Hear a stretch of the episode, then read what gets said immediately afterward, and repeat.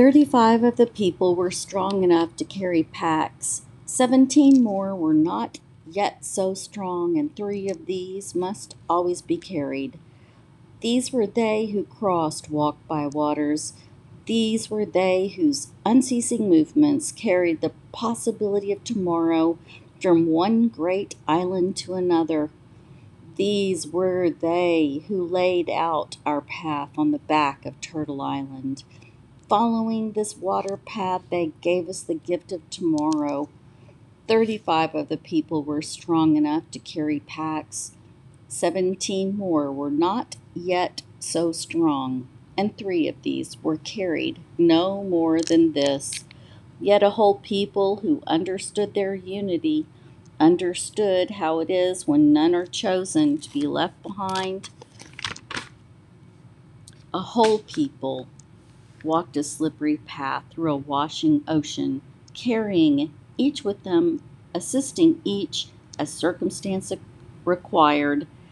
These were they who now stood on the back of a rock island, looking toward tomorrow.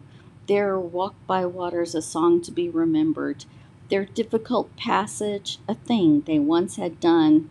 For I tell you now, no further water path stood between them and the great island beyond. Along a rock they climbed, sometimes water washed, but never again requiring assistance one to the other, save from time to time for those the sorrowful man called short of leg. They thought much of this sorrowful person. How might it have been for him and for his people had only someone come to mark the path with cries of warning?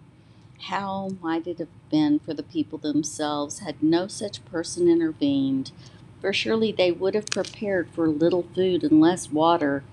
For surely and surely the thought of slippery rocks and falling people would have caused the weaving of ropes, but who among them would envision such vast expanses of open ocean and the rise and fall thereof making every rock a torrent?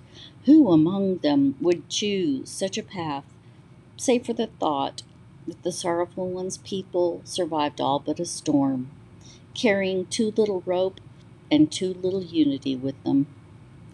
But it was the people's thought that a great joining of strengths along a carefully woven rope line might sustain them each, and therefore sustain them all toward the great island they sought together and so they wove their ropes longer than anyone had seen before, long enough to sustain a whole people through a perilous water crossing, long enough to reach from one great island to another that lay beyond, long enough. Let us dance the accomplishment of a whole people. Let us sing of wisdom and of perseverance. Let us remind one another of the gift they have given us, for we are the children's children's children.